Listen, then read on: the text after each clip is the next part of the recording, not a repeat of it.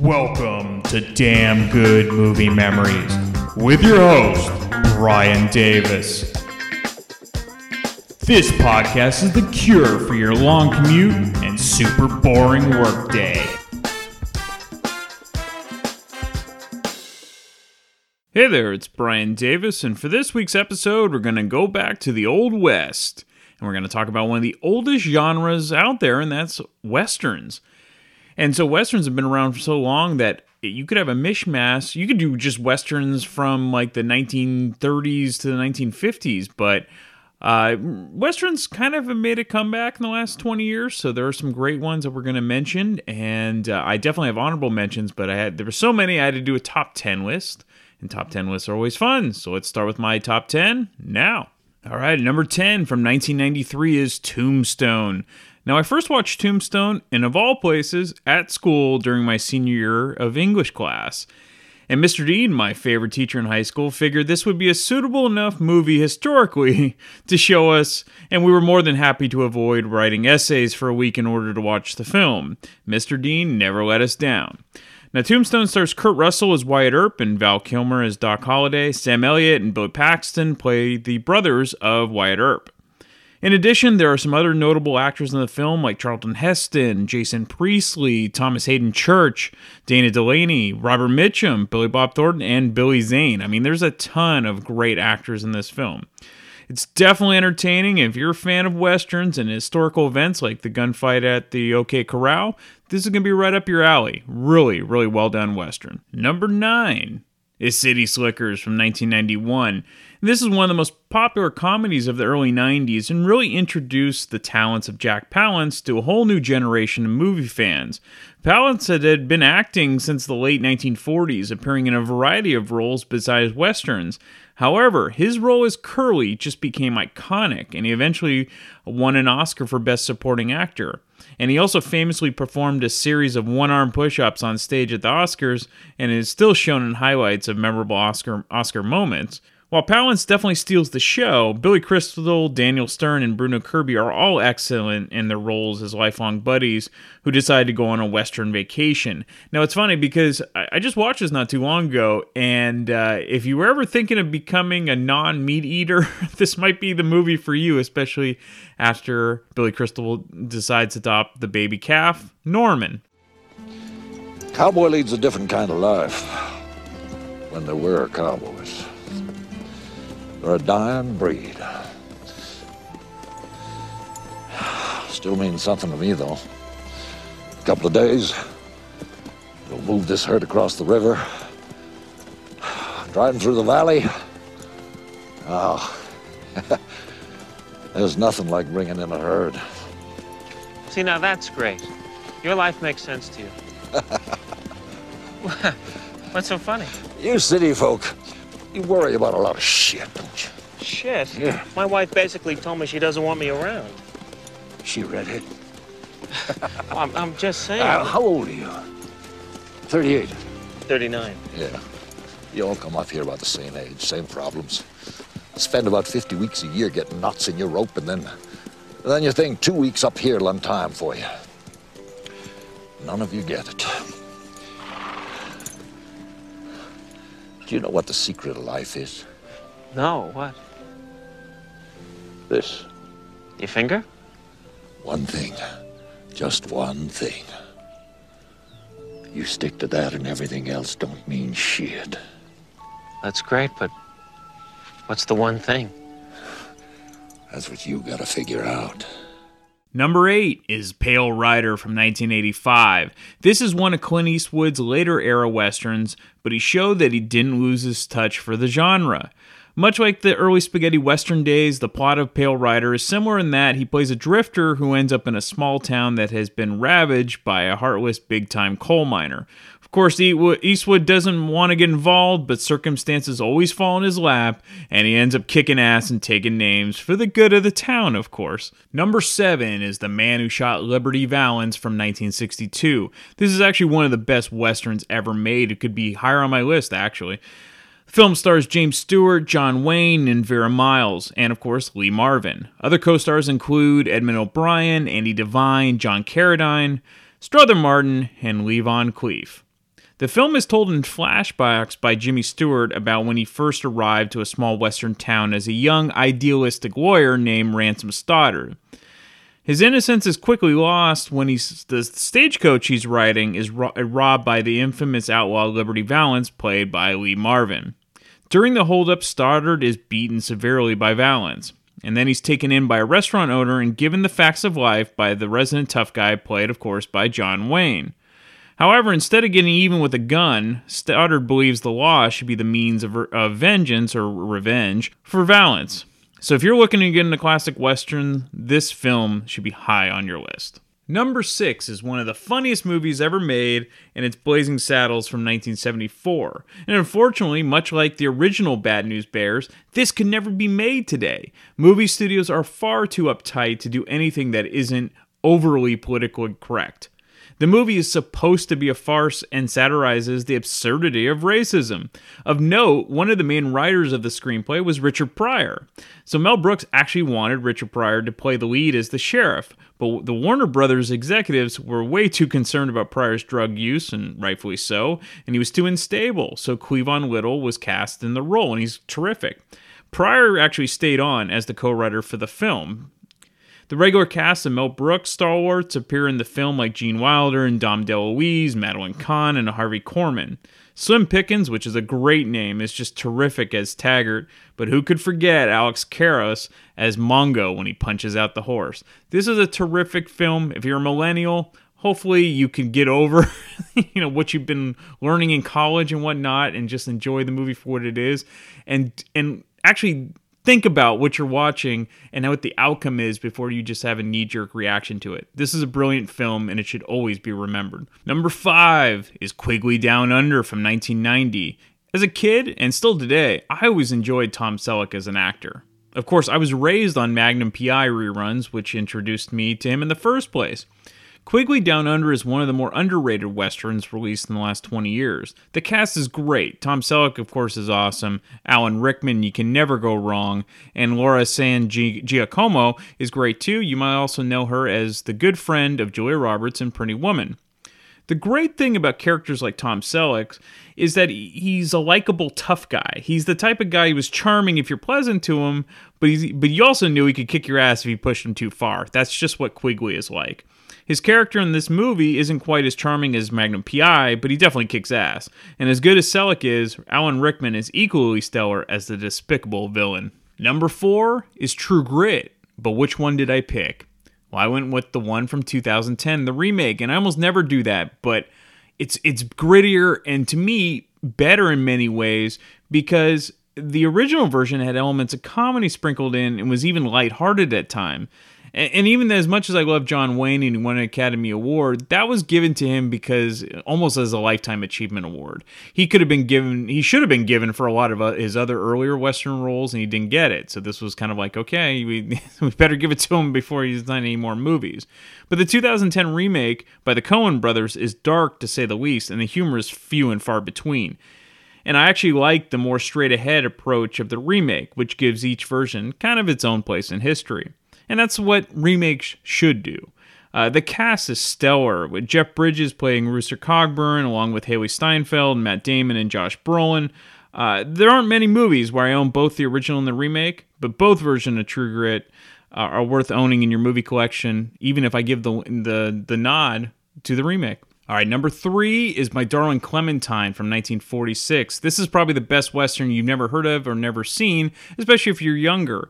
But this is a fabulous Western directed by John Ford, who was a master director and directed some of the greatest um, westerns and movies of all time. So this stars Henry Fonda, Walter Brennan, Linda Darnell, Victor Mature, and Ward Bond. Now, I first saw this movie while taking a film appreciation class in college, and I've and I've stated in past episodes that that film class was one of the best decisions of my college career.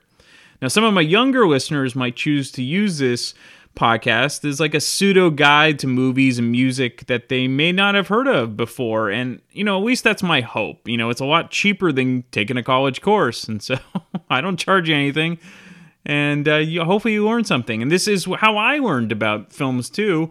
Uh, it was simply by you know either my parents gave me recommendations or you know from that film class. So the film is loosely based on the events leading up to the infamous gunfight at the OK Corral involving Wyatt Earp. So if you've seen Tombstone, you should also see this movie. Henry Fonda does a terrific job as Wyatt Earp, but Walter Brennan really steals the show as the old man Clayton character. So if you're interested in seeing classic westerns, I think My Darling Clementine is a great film to start with, along with The Man Who Shot Liberty Valance.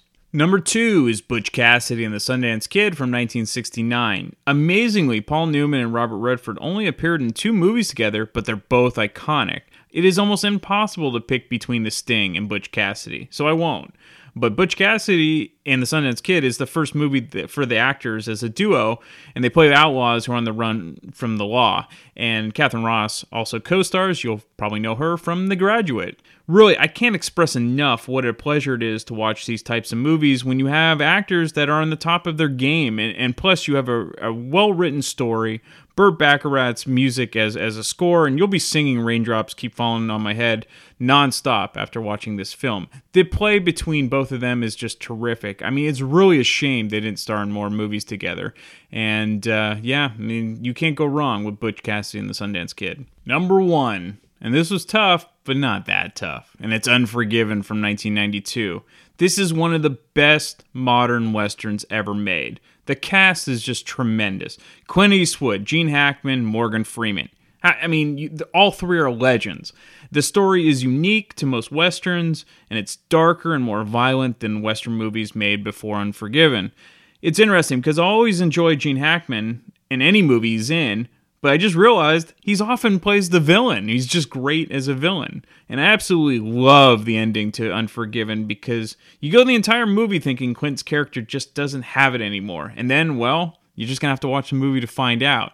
But man, the interplay between Gene Hackman and Clint Eastwood, and then you also have Morgan. I mean, again, you just can't go wrong with this film. And again, it is dark, it's a little bit long, but the payoff is so satisfying. And this is why Clint Eastwood's one, one of my favorite directors, and he continues to put out quality material.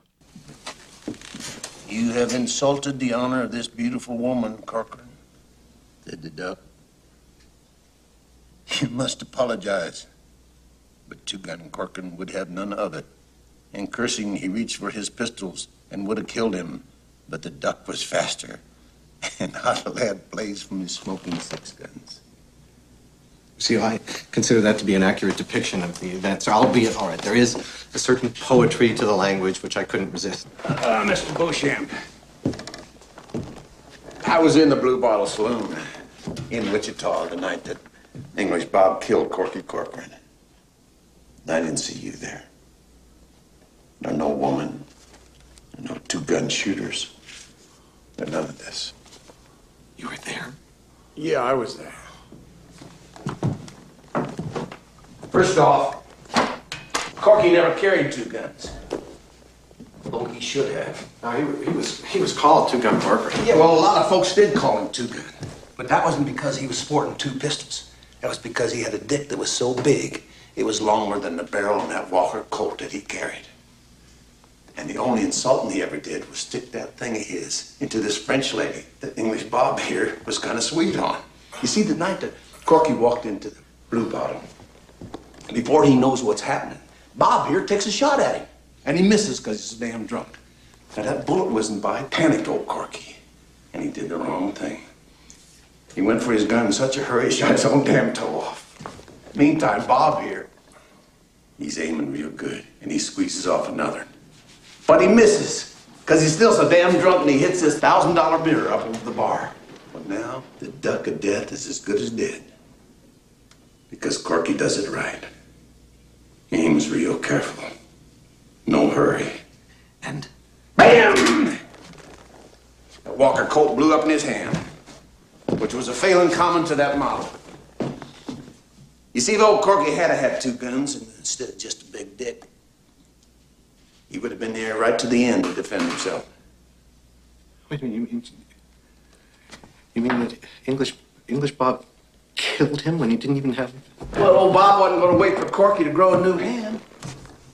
No, he just walked over there real slow. Because he was drunk. Shot him right through the liver.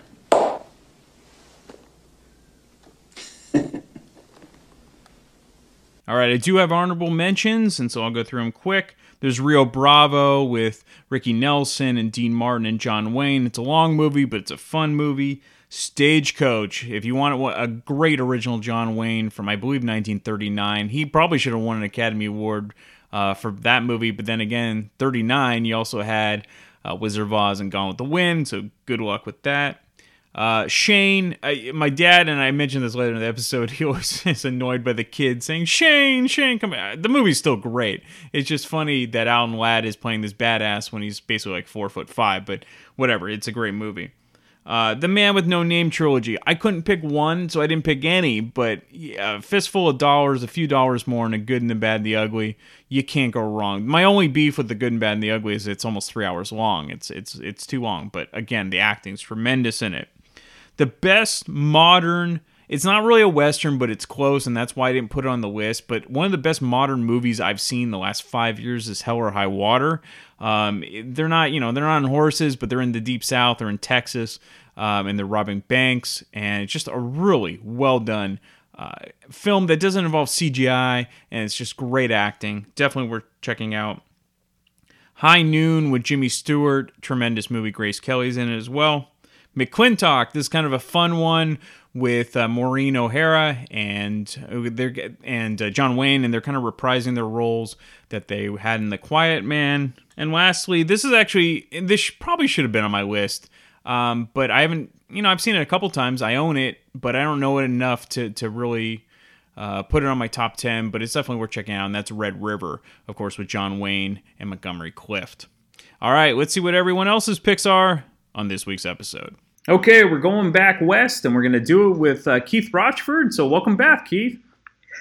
Thanks, Brian. I appreciate you having me back. No problem. All right, so this is going to be an interesting one because westerns, since the beginning of movies, there's always been westerns, and they kind of, they went through a phase where it was pro- well, probably in the early days of film, it was nonstop westerns. You know, your John Wayne and uh, you know actors like that, Jimmy Stewart and then westerns kind of went through a lull for there. You know, there weren't a lot in the 70s and the 80s for the most part, and then it kind of made a little bit of a resurgence. And I remember being in um, school and uh, in, college, and they kind of talked about like there was almost how, how many stories can you tell that kind of they kind of get repetitive after a while with westerns. I think that's why they kind of lost favor, you know, at, at, a point. But there are so many good ones out there. So I'm curious if if you came up with a top five list, or did you do a lot more?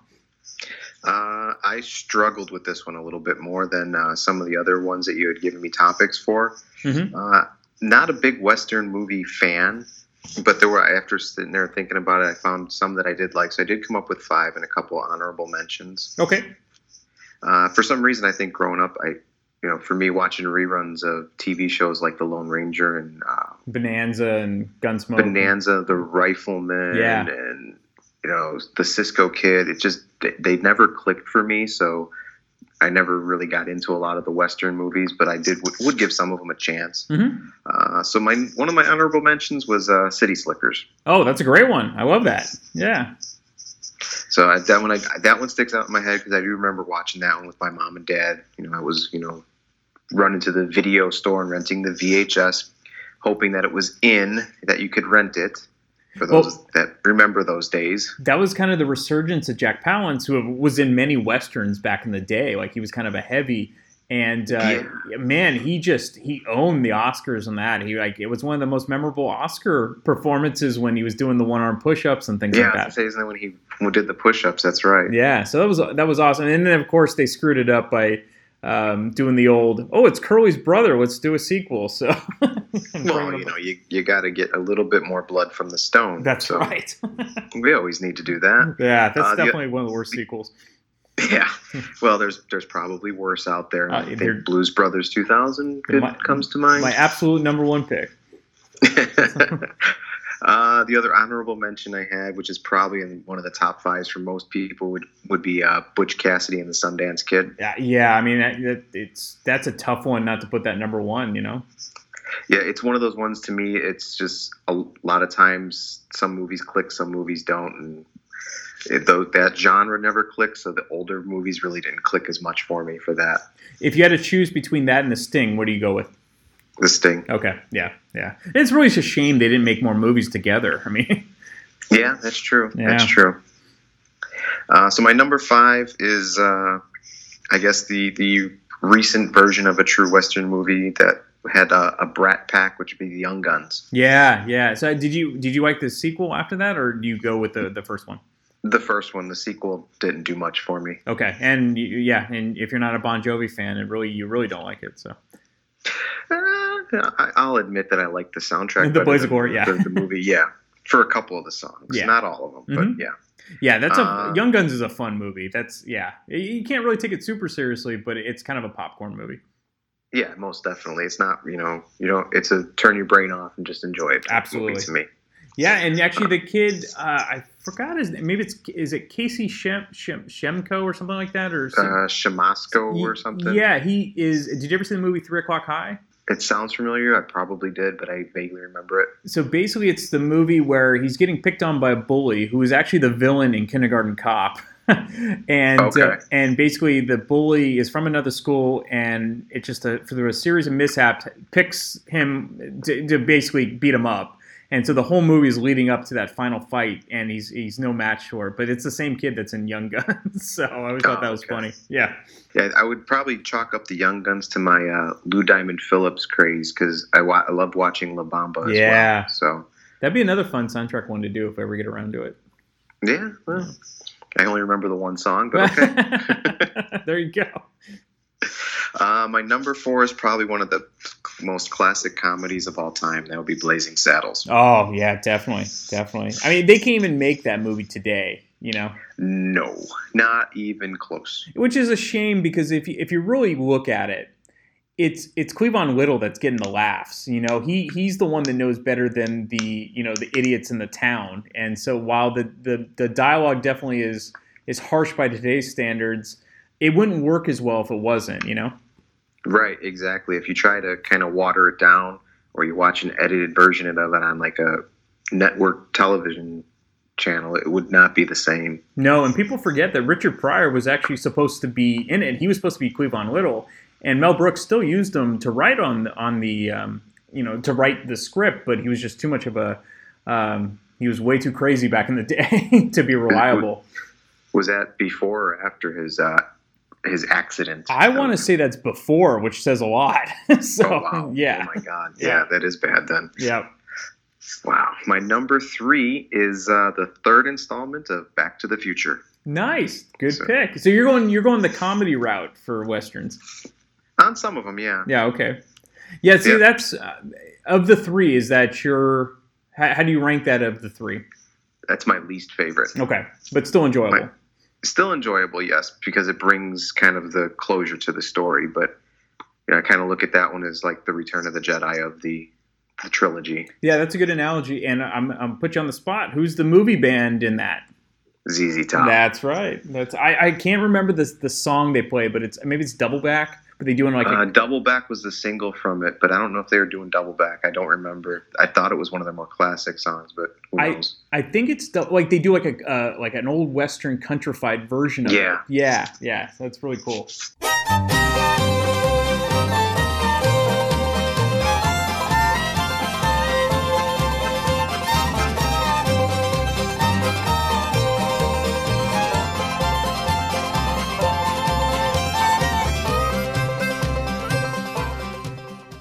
Number two, switching from I don't know if it's considered a comedy. I think this is more of a of a drama. Is Tombstone.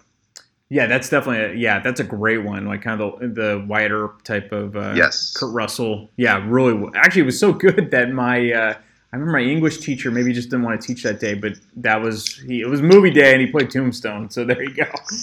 You know, that's when the teacher comes in after a Monday of watching football. Yeah, it's hungover. It's, it's mon- it, we need. This is a history movie day, so exactly. Kids would never understand nowadays when they saw the cart for the TV coming in the classroom. Oh classroom. man! All right, you and I remember the reel to reel. You know. Yeah, yeah, I, I remember that. Yeah. And my number one, Unforgiven. Yeah, absolutely. I mean, it's a modern classic. Um, the acting in this is tremendous. I mean, between obviously Morgan Freeman, but the back and forth between Gene Hackman and of course Clint Eastwood. I mean, you go this whole movie, not to give anything away, but you know, Clint's kind of down on his luck. You don't know if he has it, and then the ending is so badass. Mm-hmm. Yeah. Yep, most definitely. Yeah, it's uh, that's why Clint Eastwood is one of my favorite directors too. Yeah, yeah, exactly. And and I think people forget about that that he's moved on to that side at some nowadays. Definitely, absolutely. So again, tremendous list. Uh, great picks considering you're not a big fan of westerns. So that was really good.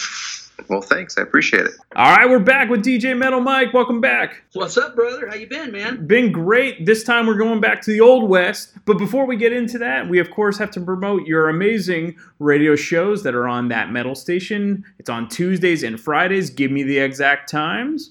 Oh shucks, BD. um, yes, Tuesdays are 4 p.m. to 8 p.m. Eastern Standard Time. That's the Tuesday night thrash bash, which is nothing but thrash, old school the new wave of thrash metal and even independent unsigned bands. And then my Friday show is from 6 p.m. to 1 a.m. and I play metal of each and every kind and, and subgenre variety, um, everything from Black Sabbath to Blackfast or whoever. You know, it, it just doesn't matter. You know, I play a lot of different stuff and what can I say? I live, breathe, and live metal, man. And that's I'll why metal till my dying breath, my th- friend. That's right, and that's why the sh- the show and the station is so great. So be sure to go to thatmetalstation.com. Check out Mike and check out the other great DJs on there. Ralph Vieira has his own show too. So- Yes, yes, Dr. Fug. That's he has right. a great show. We got every every DJ on there is phenomenal. My nephew DJ Kane does two shows a week as well. Yeah. So So definitely Um, check that out. But now we have him on so we can talk movies, and this time we're going back to the old west. And yeah, it's we're all about the movies, man. I love westerns, so this should be fun. Yeah, so what? Just go down the list and let, let's uh, let's go through them all. Your favorites. All right, man. The number one for me would have to be The Searchers with John Wayne. Nice. Um, absolutely love that film. It's one of the films where I feel the Duke should have won an Academy Award. Mm-hmm. I've always felt like the one he got for um, True Grit was kind of like the Academy feeling like shit. Oh, absolutely. Passed him over Yeah. time time again. I mean, don't get me wrong, True Grit's not a bad film. I actually prefer the Coen Brothers remake because it's more like the book. Oh, I agree. Um, it's darker. Yeah, uh, but The Searchers, I feel, is a very dark film, especially for when it was made. Yep. John Ford, what a genius. And John was brilliant in it. And that one scene where he sees the little ladies who had been captured by the Comanches and they're all like them and he just looks at them with fucking disgust. Yep. God, man. I mean, it's the there's the one time where I felt like the Duke almost looked evil. It was like, whoa. It really took me back as a kid to see him look that give that look, you Yeah. know. And what a great film, man. Once Nope. upon a time in the West Oh yeah. Absolutely adore this film. Everything about it, the way it's set up, the fact that they casted Henry Fonda as the villain was, and from what I understand, my dad said that when they advertised for the film, nobody knew Henry was the bad guy. They knew he was in it, but Ah. nobody knew. Uh huh. So when people go to see the film, they just assume he's the good guy and Charles Bronson's the bad guy. And then when you see the very beginning with the family getting slaughtered and the camera pans around and bam, it's Henry Fonda. Everybody in the audience was like, "What?" You know, it kind of freaked people out because he'd never really played a villain. No, because like you know, in My Darling Clementine and those type of movies, he's always the good guy. I mean, he was kind of a putz in uh was it She Wore a Yellow Ribbon? Or Yeah, what was the yeah, yeah, yeah. I think you're right. Yep. with John Wayne, right? Where Yep. John's like basically saying, "Hey, I made a promise to Cochise, and I'm not going to screw him over." And he's kind of a windbag and a douchebag, but he wasn't evil. He wasn't a bad person. He was just Mm-mm. kind of a. And once upon a time in the West, he is fucking scum. Yeah. There's no redeeming quality to his character at all. And he probably loved playing that role too, because it's Oh, fun. know he did. Yeah, it's fun to play the heavy. And Charles Bronson was great in it, and, and Jason Robards. It's just a great film. Yeah, man. great pick. And I mean Claudia Cardinelli. Oh, yeah. Oh, yeah. right. Then I followed it up with Tombstone. I think as far as an ensemble piece, it don't get any better than Tombstone. uh-huh. Everybody in that film was fucking fantastic. And from what I understand, even though that George P. Cosmatos, or however you pronounce his name, Mhm. was credited as the director, from what I understand, it was really Kurt Russell who directed that film. Ah, there you go. He's the one that kind of kept everything together, according to Val Kilmer. All I can say is this: I think it's a phenomenal film. It's by far the best movie about Wyatt Earp. Mhm. Uh, absolutely love it. I think everybody in it was great. Like, there's no weak link in any of the performances. You know, uh, the guys they got to play as brothers, Bill Paxton, Sam Elliott. You know, you got Va- Val Kilmer's Doc Holliday, who totally knocks out of the park. Yeah. Powers Boothe is Curly Bill Brocius. Uh, Michael Biehn is uh, um, Johnny Ringo. It's just a great film, man, from beginning to end. Love that movie. The first time I saw that was in high school. It was on a uh, a day that my English teacher did not want to teach, and so he just showed us Tombstone. So that's a cool English teacher. Awesome. Yeah. I actually went to the theater with my dad to see this. Nice, nice. Nah, great, great film. And then uh, my number four, The Good, The Bad, and the Ugly. I mean, Sergio Leone's epic film. Just a great movie. Everybody in it's awesome. You got Lee Van Cleef. You got as the bad. You got um, oh, what's his name? Fred. Oh, I know it's on the tip of my tongue. oh my God, damn, what's his name? Eli Wallach. Eli Wallach. Eli Wallach. Is the ugly, and Yep. of course Clint Eastwood is the good.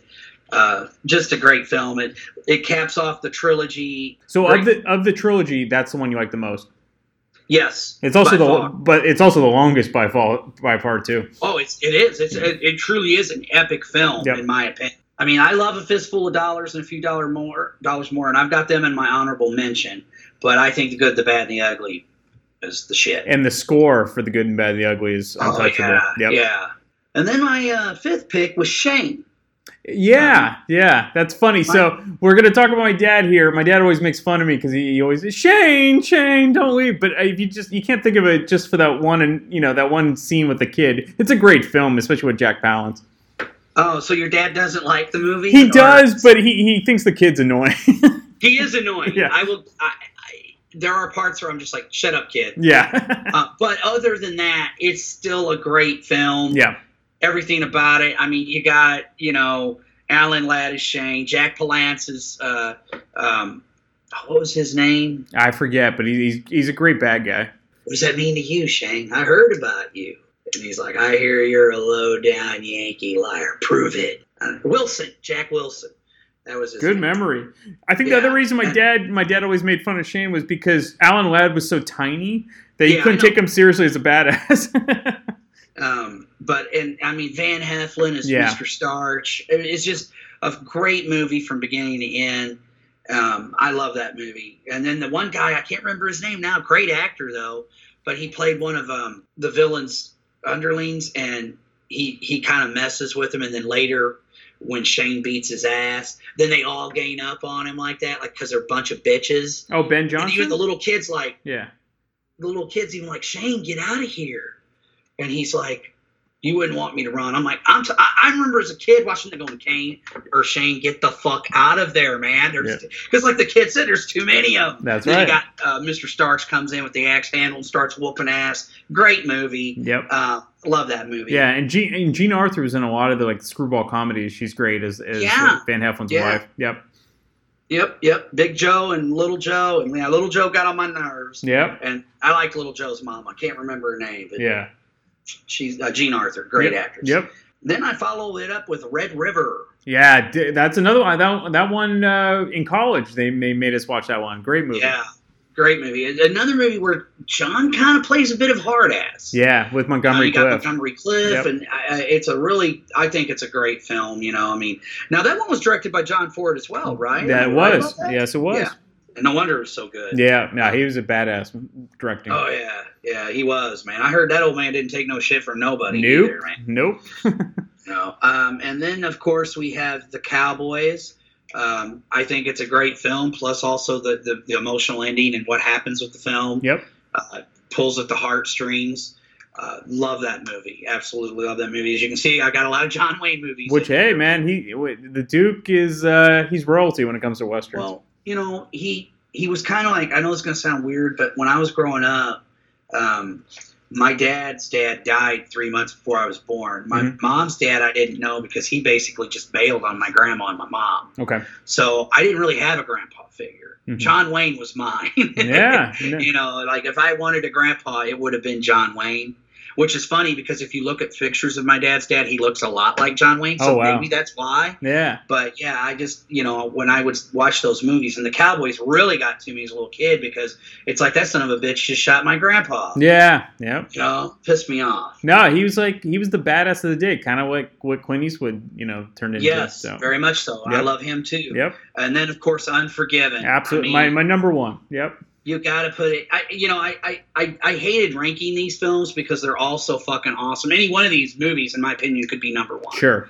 You know, I, I don't even know if I'm ranking them. I'm just, I just, I had to list them, so I did. Yeah. Unforgiven is a fucking masterpiece of Yeah. a film. Um, Clint is great. Morgan Freeman's great.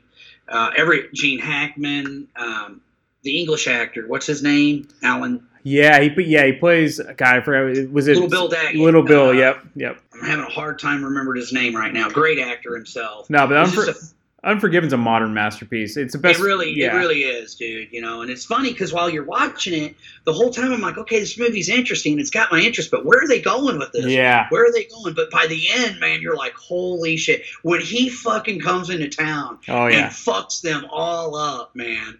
Because he uh, Oh. throughout the film, you're like, well, he didn't have it anymore. He's lost it, and then he gets it. Yeah.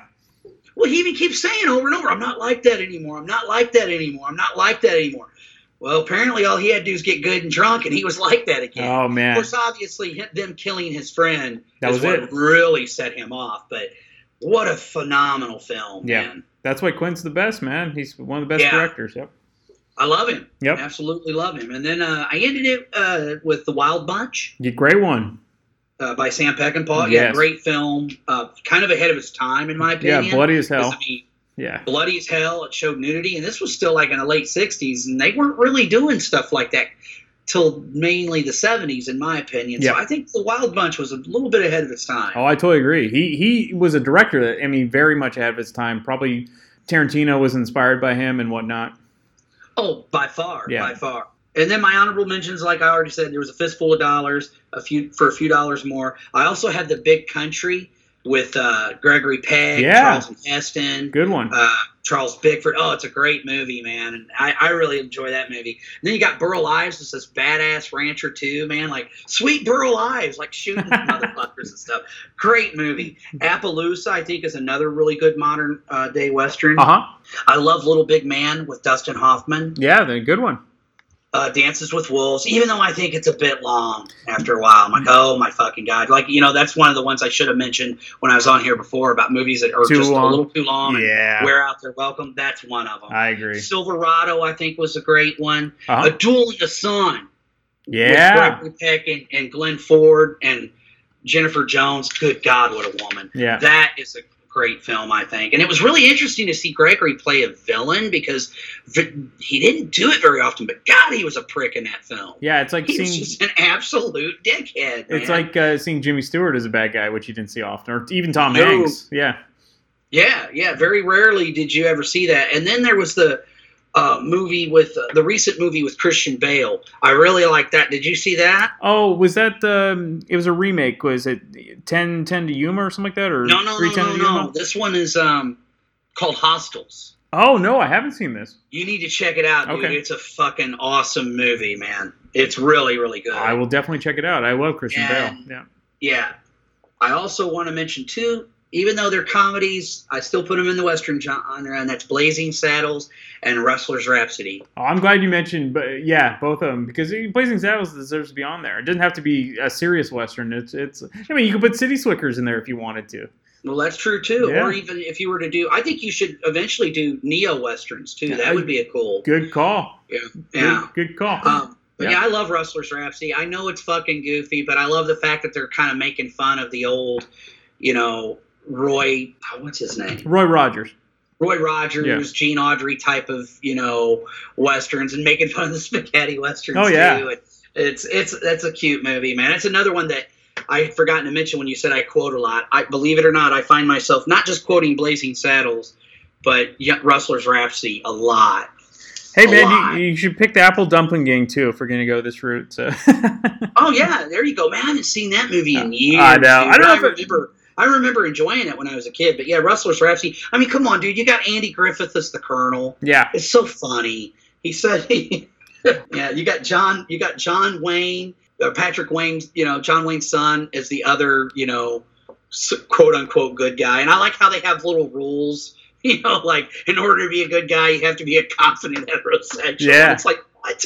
You know? Oh, it's just so funny. Well, here's one I'll throw out for my dad, just as an honorable mention, since you mentioned comedies. Cat Ballou with uh, uh, Jane Fonda and Lee Marvin and um, uh, Nat King Cole. That that's a good, funny. I've never Western. seen it. Yeah, I've you- never seen that. check out Oh, another one yeah. I got to give. Uh, um, it- it's kind of a funny movie. North to Alaska with John Wayne. Yeah, absolutely. I love that movie too. That's that's hilarious, especially when he's like starting to get jealous, and that kid goes, "You're looking awfully."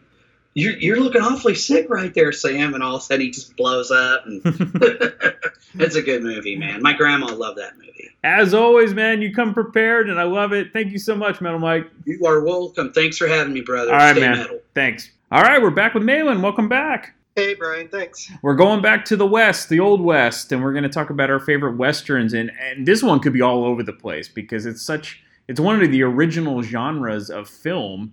So we could go all the way back to the beginning of film and all the way to modern times to uh, come up with our list. So I'm really curious of how one, how many did you find, and uh, and what is actually on your list? Yeah, so maybe uh, first off, how many did I find? Okay, so I've got one trilogy, and then one, two, three, four, five, six, maybe seven others that I'm going to mention. Okay, yeah. I mean, it, it was Yeah, tough to narrow lot. down. Yeah. Yeah. Um, uh, so, uh, but I was going to mention too. Yeah, this is like as you mentioned, is one of the original genres.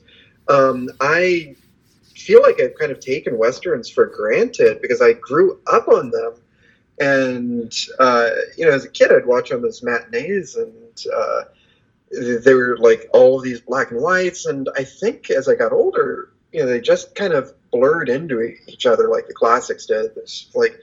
Uh, you know, cowboys and Indians and people dying, and it's, you know, uh, cowboy hats and saloons and pistols. I don't know. I think I lost interest after a while, and I didn't go back to um, being interested in westerns until not too long ago. So a lot of my favorite westerns, I kind of have a very, very fuzzy, fuzzy um, memory of. So, Mhm. uh, so some of these are more recent movies, but um, top of the list.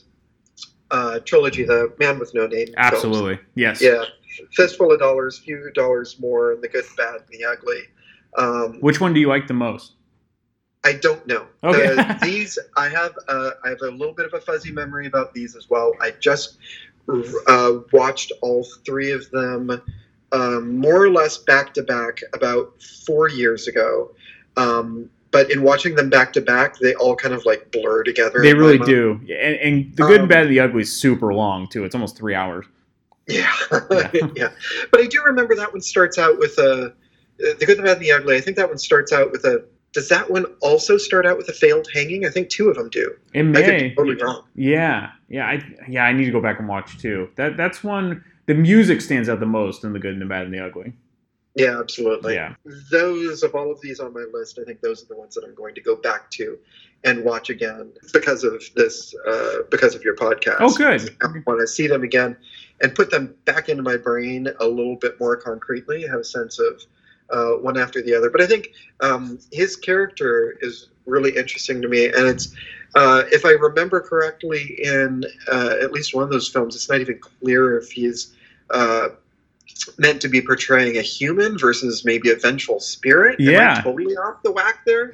Well, yeah, that was one. Those are the ones he barely talks. I mean, he's it's he is just by a look you can tell what he's saying, and that's I think that was Yeah. always the brilliance of Clint Eastwood. Yeah, it carries those films with a hat and a glance. Yeah, exactly. And uh, yeah, there he- he's such a badass. He's like the ultimate, but in a different way. Like you know, John Wayne would would kind of show you and, and do it, you know, in his way. But Clint Eastwood kind of did in a kind of an unassuming, uh, "Don't mess with me," you know, type of way, but very quiet.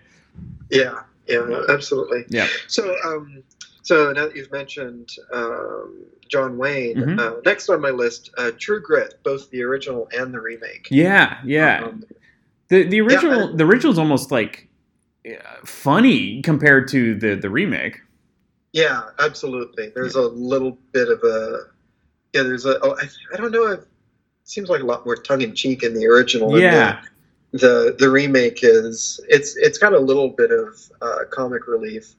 Um, I think the Matt was it the Matt Damon character is a bit thrown in there for comic relief. Yeah, he's Um, which is basically Glen Campbell, right? Yeah, Yeah. yeah, and um, but other than that, I think they're great. I think it's and they're fantastic in the sense that the original holds up on its own without the need for a remake. Yeah. but at the same time, the remake, even though I could, you know, I don't think it's ne- necessarily net, uh, you know, needed.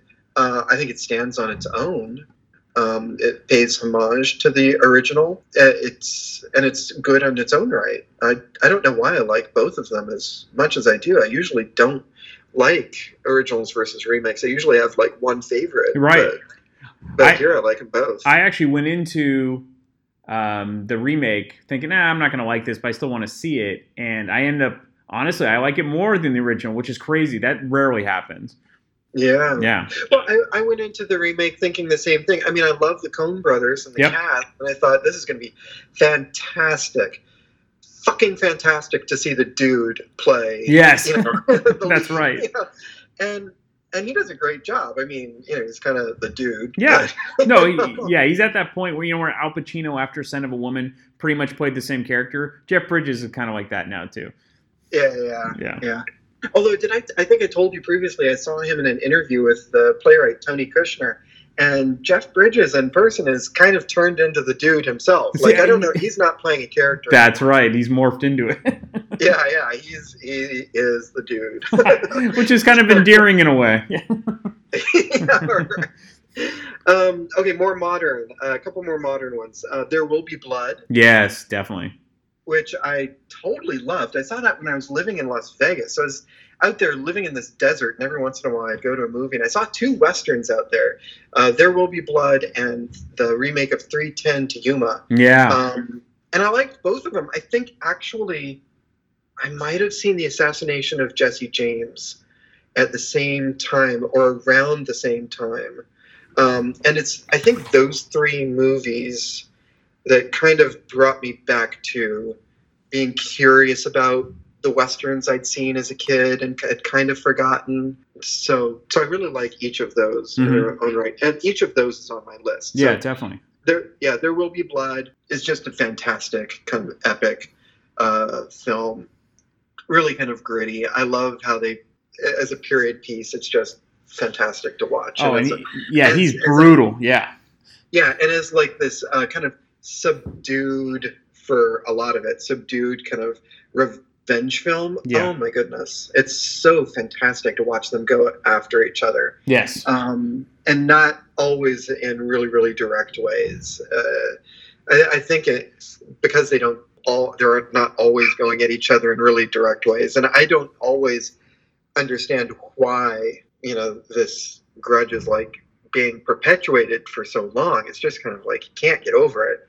Um, and sometimes I'm thinking, I was thinking it as an, as an audience member, you know, just like, dude, drop it. Yeah. Like, you know, it's like, you know, but um, That wouldn't be him. Yeah, the the end, it's just such a great payoff. It It's is. fantastic. Yes, definitely. Um, Assassination of Jesse James. Mhm. I don't know. It's probably like one of the only films I like Brad Pitt in. Hmm. Um, and I really, I think this is the one film where um, Casey Affleck kind of stood out to me, um, and I started to think, okay, this guy might be someone to to watch. And now I think he's more his his performances and uh, role choices are more interesting than his brother, which is not a high bar. No, that's a, that's a good point. You know, this is one I missed, so I'm gonna this is I'm gonna take this one off the list, and I'm going to to see it. Yeah, yeah, and you know, um, I, I would also recommend um, paying attention to the soundtrack as well. It's, Oh, uh, okay. composed by Nick Cave and Oh Warren yeah, yeah. um, who I absolutely adore. Yes. You know that. Yeah, and um, and Nick Cave is a a, uh, a cameo in it. Um, Oh nice. Yeah, and, and and there's all that to love about it as well. Yeah, So, I will definitely check that out. Um, okay, so next, uh, since I mentioned Nick Cave, uh, the Proposition, is an Australian film Hmm. with Guy Pearce, and it's uh, written by Nick Cave. Um, and it's it is a really kind of intense um, revenge movie um, set in the. Uh, I, I, gosh, it's been a while since I've seen it. I'm gonna guess it was set in the Australian outback. Maybe I'm just making that assumption because of Guy Pearce and uh, Nick Cave. Mhm.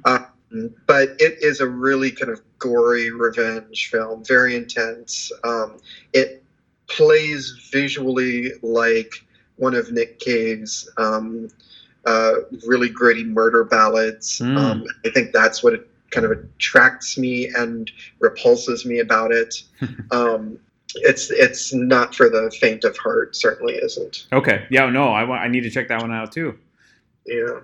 Um, okay, and then uh, uh, Django Unchained by Quentin Tarantino Uh huh. um, as a more recent one, um, as kind of a, a mishmash of all sorts of genres, but Western being the prevalent one. I think out of uh, uh, Tarantino's two Westerns, this one actually was a lot of fun to watch. Again, another. I'm, maybe you know, it's just that I'm attracted to revenge movies. Um, Do you like really, Death- really violent like revenge movies? do, do you like Death Wish, like the original? It's been too long since I've seen Death Wish. I think I it still holds up well. Cause, yeah, because there's no. It's just like it's gritty. There's no like you know played out scenes you know that they do. It's just like I'm gonna go and kill people, you know, Yeah. so, and not good people. I'm gonna kill the you know the criminals. So You know, I feel like uh, maybe with um, the Thanksgiving break coming up, uh, I should probably watch Death Wish and Dirty Harry. yeah, oh, Dirty Harry's, they, especially the first few. Yeah, Yeah, because I don't remember those well enough. I've seen Dirty Harry not that long ago, but uh, you know, it's like I think it's about time for me to visit those again. yeah, especially the for. I mean, they're all they all take place in San Francisco, but the the original few are really well done. Yeah. Yeah. Okay, last one. This is one that, like I said, um, I used to watch a lot of westerns as a kid. Uh, they all kind of ended up blurring together, uh, or blurred together in my memory.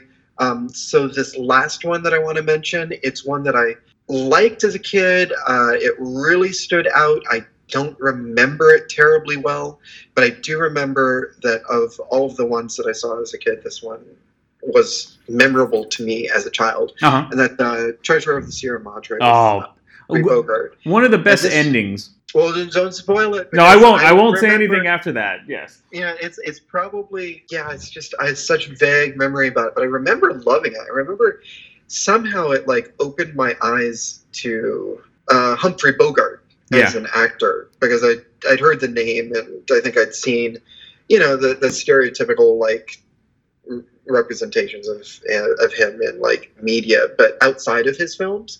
And it was Treasure of the Sierra Madre, which I think as a kid made me perk up and say, "Oh, Humphrey Bogart, he's not a joke. He's like a good actor."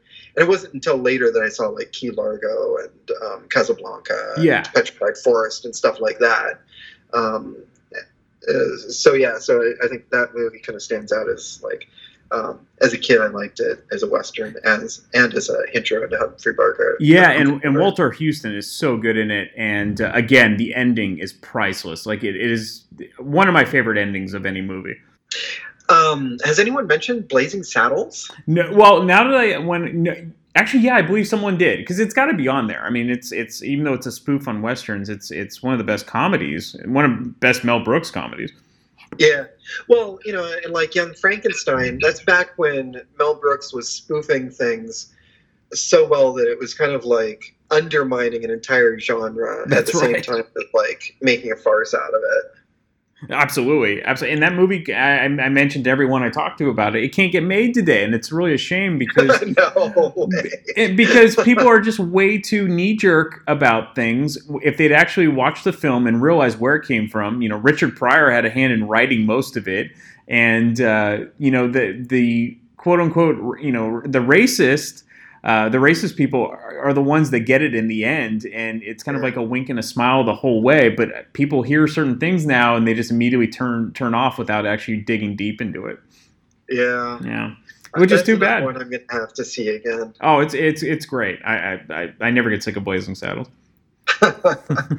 So Okay, well, I'll- I'll throw that in at the end. perfect, perfect. Well, again, amazing list. I got I got some homework to do because you mentioned two great ones. So thank you so much, Malin.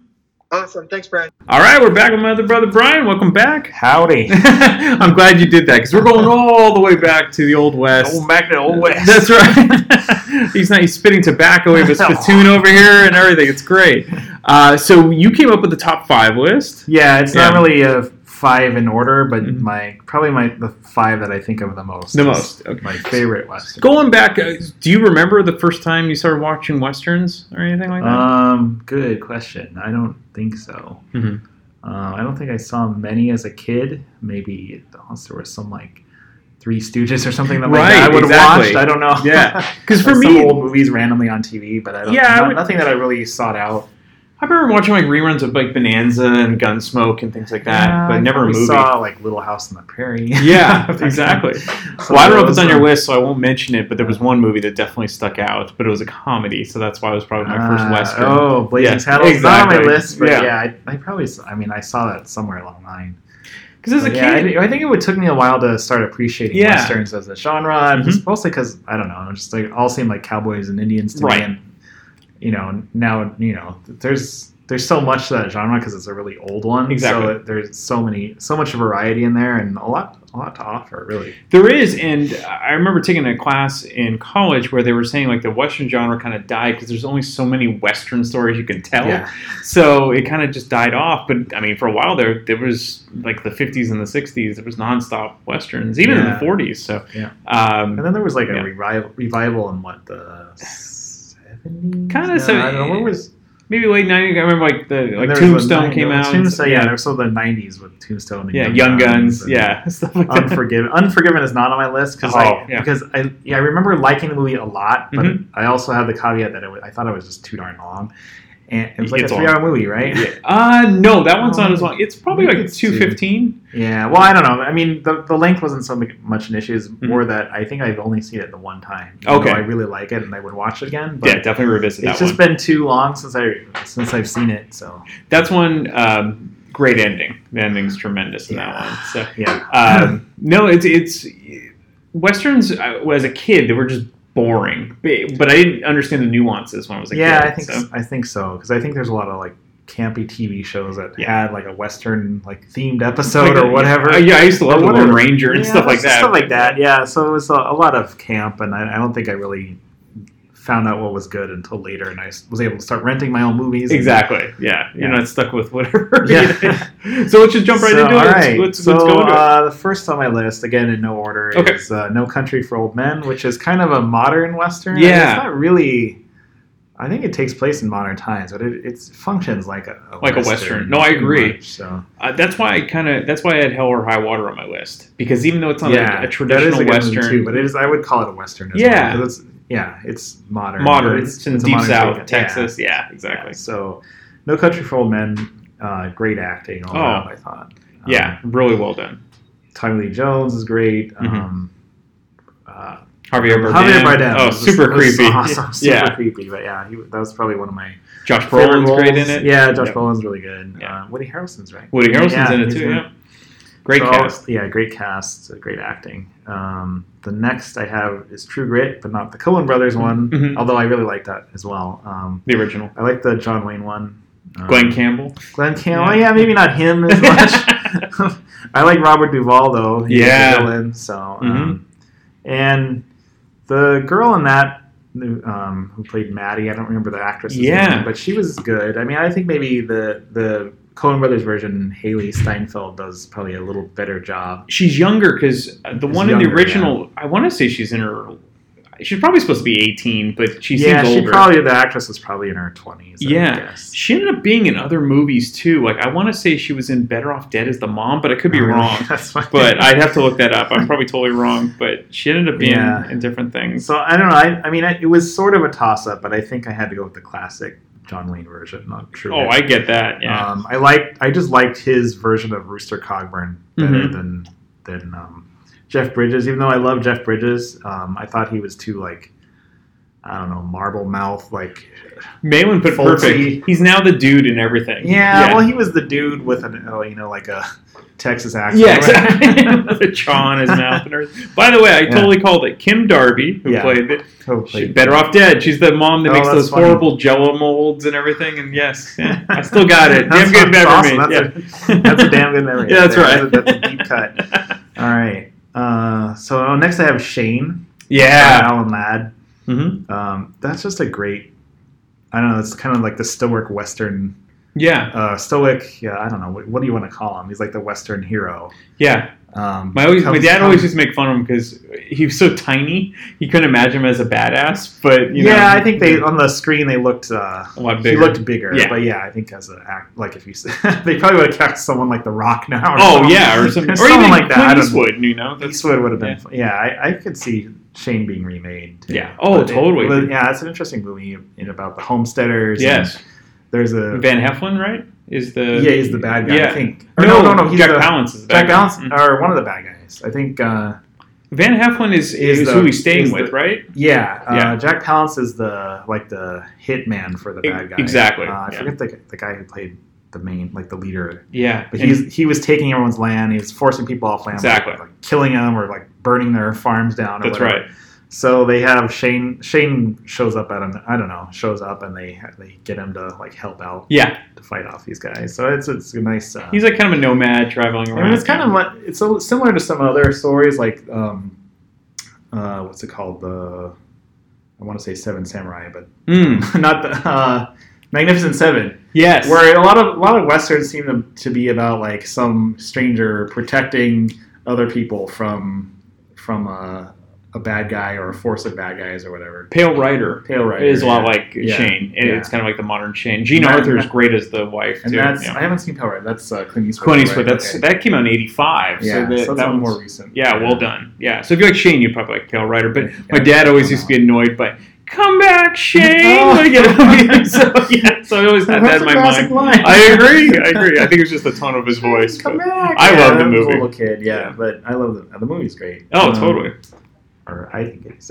yeah. Well, and I don't know if it's on your list, so I hope I don't spoil it. But Jack Palance, I mean, he, Yeah. City Slickers is a yeah. modern No, it's not on my list. I didn't do Yeah. any comedies this time, Yeah. but yeah, so he's great as the as Curly. Yeah. Oh. Yeah. I mean, Although I didn't really like the sequel so much. They had him like Oh, that's a his- cop-out. His twin brother. Yeah. I was just like, okay, That's our, obvi- that's one of the worst made worst That sequels terrible, ever. yeah.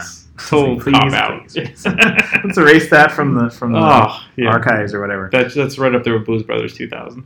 All right, then. So the next two are probably my favorite two westerns. Okay. Um, one is High Noon. Yes. Gary with- Cooper. yep. hmm And uh, Grace Um, Kelly. Grace one Kelly, one yeah, his- she would played his wife, Mhm. and uh, Lloyd Bridges actually was, That's was true. the deputy sheriff. Yep. Um, so this movie is controversial in the sense that uh, John Wayne hated the idea of it, and Mhm. he ended up making Rio Bravo as like a response to it. Oh, really? I Um, didn't know that. even though he and Gary Cooper were friends, he didn't like the writer, and the writer it, it, had, it got caught up in the whole McCarthyism era, and Mm. the writer was was not willing to cooperate or name names, and Right. so like John Wayne thought the character was a coward, Mhm. and he thought the, the writer was you know anti-American. Right. So the whole thing is kind of controversial. If you're like maybe like if you're a John Wayne hardcore John Wayne fan, then maybe High Noon isn't on your list. But, Right. I mean, I like kind of the gamut of Yeah. the westerns. but- Different time.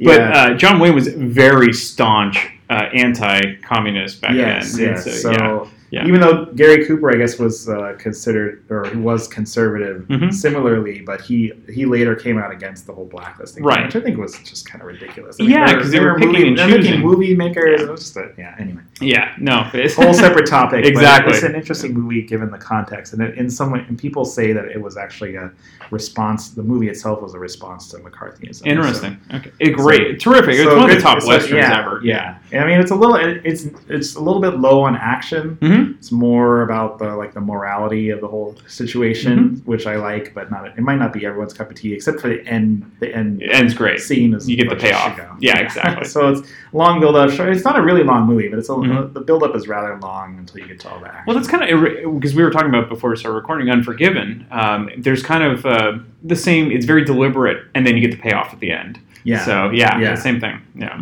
So and then my last one um, is the good, the bad, and the ugly. Yeah. it's like a super long movie, but Yeah. I love Amazing music. the music is just amazing. It's Yeah. probably one of the best scores of Yeah. any, any movie. Um, there's not a lot. I mean, I would honestly like the acting is not so much the the delivery of dialogue. Yeah. It's more like how everyone's just kind of plays silence really well because there's not a lot of dialogue in the whole movie. I It's mean, the maybe- look. Yeah. Oh, what's his name? Uh, plays- Um, the ugly guy.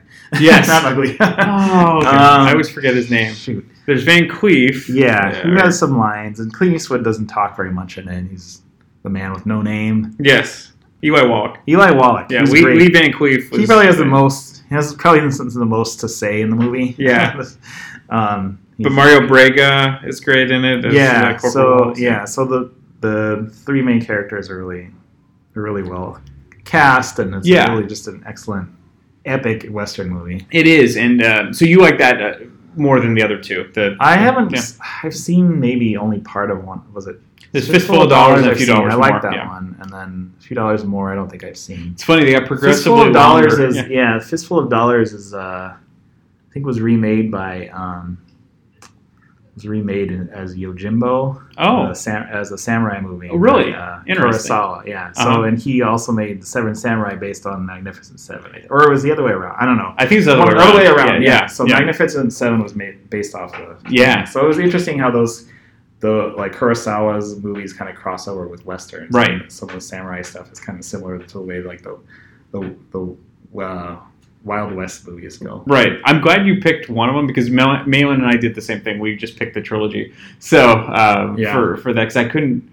The only thing that, that hinders it for me for good and bad is just it's super. I mean, it's almost Super three. long. three And I have long, I have yeah. the like the I think it's the director's cut or Oh, whatever really? cut it is, and it's like the mega long four Yeah. hour version. So It's that a one I had. I think I watched that once or twice, and you just have to stop it. Like you watch two hours and you stop and go back, or it on in the background or something like that. Yeah, I don't know. I mean, it's worth like it's worth paying attention to. Sure. if you've only seen if you haven't seen it before. Mhm. Um, but just yeah, block off some time. To, yeah, exactly. Uh, well, that's why I like the first one because It's like 90 minutes. It's very concise Yeah, and, yeah. and everything. But great list as Thanks. always. So thank you, Brian. right. We are officially on Spotify now. So if you don't use iTunes, if you don't use the Podbean app, you can go to Spotify and get all of our past episodes. You can stream it on there. So if you're a Spotify user, you can go find Damn Good Movie. Me- I can't even say my own podcast. Damn Good Movie Memories. Yes, I know what I'm talking about. I'm the host, right? Okay, so go to Spotify, look for Damn Good Movie Memories. You can stream all of that stuff. And yeah, so if you don't want to use iTunes, you don't want to use Podbean, you can use Spotify as well.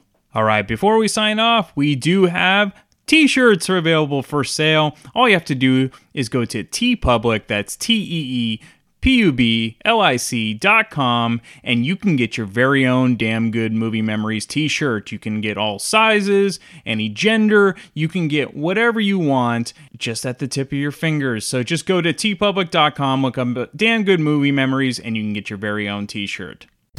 If you enjoy this podcast and are an iTunes user, please do the show a favor and head on over to the official iTunes page for Damn Good Movie Memories. Be sure to leave a rating and a review. This will allow the show to appear higher in the algorithm and spread the joy of this podcast to the masses. If you are not an iTunes user, you can still listen and subscribe on Podbean at damngoodmoviememories.podbean.com. Be sure to like us on Facebook under our Damn Good Movie Memories page. You can also listen to a limited number of episodes on YouTube. I hope you enjoyed this week's episode and be sure to tune in next week for an all new episode of Damn Good Movie Memories. I am Dr. Fuck, And I'm the actual alcoholic. and we are part of the Rock and Metal Combat Podcast. We are the Rock and Metal Combat Podcast. That's right. And the way you can check us out is we are on iTunes and also Podbean. And we forgot a review recently. I got this review right here. It says right here, it says, Rock and Metal Combat Podcast is the greatest podcast in the world, and it's my number one podcast, signed by Science. Now, and then Science also says, Science! Science also said, my second favorite podcast is It Doesn't Matter, the rest suck. Rock and Metal Combat Podcast on iTunes and Podbean. Check it out. Science!